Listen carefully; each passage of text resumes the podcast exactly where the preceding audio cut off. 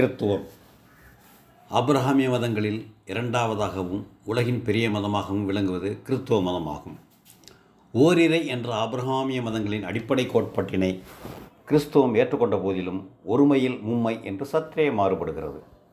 இறைவன் ஒருவனே என்ற போதும் அவரை பிதா சுதன் மற்றும் பரிசுத்தாவி என்று பகுத்து அறிகின்றனர். கிறிஸ்துவத்தின் முக்கிய நம்பிக்கைகள் கடவுள் இந்த உலகத்தையும் சொர்க்கத்தையும் உருவாக்கினார். இயேசு கடவுளின் குமாரன்.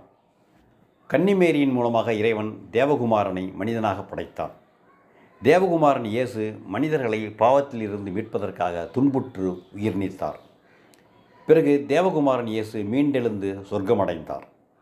தேவகுமாரன் இயேசு மீண்டும் பிறப்பார். அவ்வமயம் மனிதர்களில் உயிரோடு இருப்பவர்களுக்கும் உயிர் நீத்தவர்களுக்கும் அவரவர் செயல்களின்படி தீர்ப்பளிப்பார். பைபிளின் பழைய ஏற்பாடுகளில் கூறப்பட்ட தேவதூத செய்திகளின்படி இயேசு பிறந்ததாக கிறிஸ்துவர்கள் நம்புகிறார்கள். கிமு ஏழாம் ஆண்டு முதல் கிமு இரண்டாம் ஆண்டுகளுக்கு இடையில் இயேசு பிறந்திருக்கலாம் என்பது வரலாற்றியலாளர்களின் நம்பிக்கையாகும். பெத்தலேகத்தில் உள்ள ஒரு மாட்டுத் துழுவத்தில் கன்னிமேரிக்கு இயேசு பிறந்தார். அவரின் புவியுலக தந்தை ஜோசப் எனும் தச்சர் ஆவார் இயேசுவின் வயது வாழ்க்கை பற்றிய குறிப்புகள் அதிகமாக கிடைக்கப்பெறவில்லை. அந்த காலகட்டத்தில் அவர் எகிப்தில் இருந்திருக்கலாம் என்பது ஒரு தகவல். அவரது முப்பதாவது வயதில் யூத மத வழக்கின்படி அவருக்கு பாலஸ்தீன் ஆற்றில் ஜான் எனும் போதகர் ஞானஸ்நானம் செய்வித்தார். ஞானஸ்நானம் செய்வித்த பிறகு இயேசு பாலைவனத்தில் நாற்பது நாட்கள் விரதம் மேற்கொண்டார். அந்த காலகட்டத்தில் சாத்தான் அவரை அலைக்கழித்தது. ஆனால் அவர் அதிலிருந்து மீண்டார். அதில் தொடங்கி அவர் மக்களுக்கு நற்செய்தி அளிக்கத் தொடங்கினார். அவர் பல அற்புதங்களை நிகழ்த்தினார். இறந்தவனை உயிர்ப்பிக்க வைத்தார். குருடனுக்கு பார்வையளித்தார் முடவனை நடக்க வைத்தார்.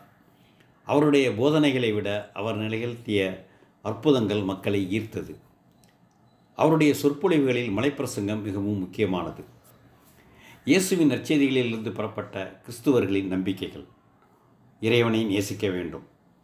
தன்னைப் போலவே தனது அண்டை வீட்டாரையும் கருதி அவர்களையும் நேசிக்க வேண்டும். நமக்கு தவறு இழைத்தவர்களை மன்னிக்க வேண்டும். எதிரிகளையும் நேசிக்க வேண்டும்.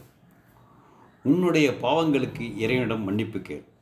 தேவகுமாரன் இயேசு பிறரை மன்னிக்கும் அதிகாரம் பெற்றவர். செய்த குற்றங்களுக்கு வருத்தப்பட வேண்டும். போலியான பாசாங்குகளை தவிர்க்க வேண்டும். இறைவனின் பரலோக சாம்ராஜ்யம் செல்வந்தர்களுக்கும் அதிகாரம் மிகுந்தவர்களுக்குமானது அல்ல. ஆனால் அது எளியோருக்கானது. இயேசுவின் அற்புதங்களும் போதனைகளும் மக்களின் பேராதரவை பெற்றது. அவரை மக்கள் மீட்பராக கருதினர். அவர் யூத மதத்தில் உள்ள சபாத் விருத்த சேதனம் மற்றும் சில சடங்குகளை எதிர்த்தார். பழமையான மத குருக்களும் அரசும் அவரை யூத மதத்திற்கு எதிரானவர் என்று கருதியது. அதன் காரணமாக அவர் மீது பலமுறை கொலை முயற்சிகள் மேற்கொள்ளப்பட்டன. சாலமன் மன்னன் கட்டிய புனித தேவாலயம் இடிக்கப்படும் என்று இயேசு கூறியது கொந்தளிப்பை மத குருமார்களிடம் உண்டாக்கியது. யூதாஸ் எனும் சீடரால் காட்டிக் கொடுக்கப்பட்டு இயேசு கைது செய்யப்பட்டு சிலுவையில் அறந்து கொல்லப்பட்டார். இது ஒரு வெள்ளிக்கிழமை ஏப்ரல் மூன்றாக இருக்கலாம் என்று நம்பப்படுகிறது. ஐஎன்ஆர்ஐ அதாவது நாசரேத் நகரைச் சேர்ந்த இயேசு யூதர்களின் அரசன் என்று எழுதப்பட்ட சிலுவையில் அறையப்பட்டார். மூன்றாம் நாள் ஞாயிறு என்று அவர் மீண்டெழுந்து விண்ணுலகம் சென்றார். இது கிறிஸ்துவர்களின் நம்பிக்கை. இவ்வாறு நம்பிய யூதர்கள் கிறிஸ்துவர்களானார்கள். இயேசு மரணத்திற்கு பிறகு உயிர் தரவில்லை என்று கருதியவர்கள் யூதர்களாகவே தொடர்ந்தனர். இயேசுவின் மறைவிற்கு பிறகு அவருடைய சீடர்கள் இயேசுவின் வழியை பரப்பினர். ஆரம்ப காலத்தில் யூதர்களும் ரோமானியர்களும் கிறிஸ்துவத்தை எதிர்த்தனர். ரோம் நகரம் தீப்பற்றி எறிந்ததற்கு கிறிஸ்துவமே காரணம் என்று நியூரோ மன்னன் குற்றம் சாட்டினார்.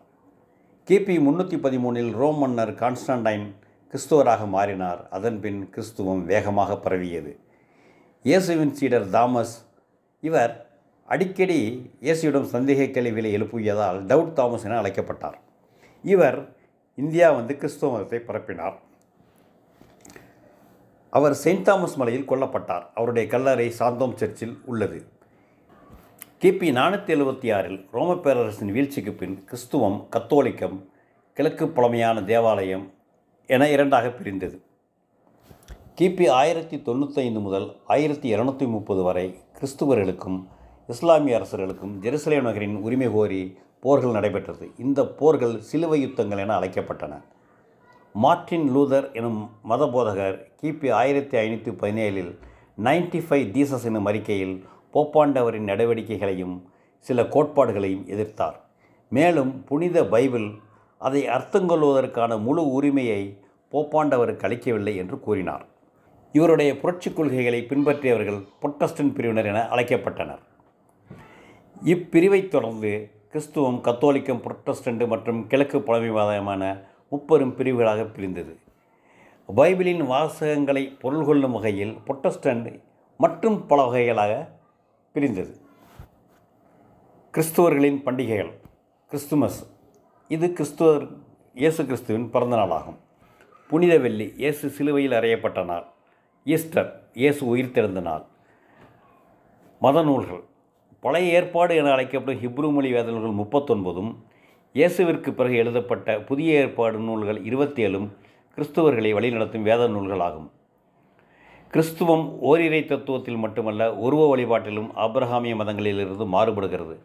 கத்தோலிகம் உருவ வழிபாட்டை ஏற்கிறது ஆனால் புரொட்டஸ்டன்ட் பிரிவு சிலுவையை அடையாளமாக கொள்கிறது.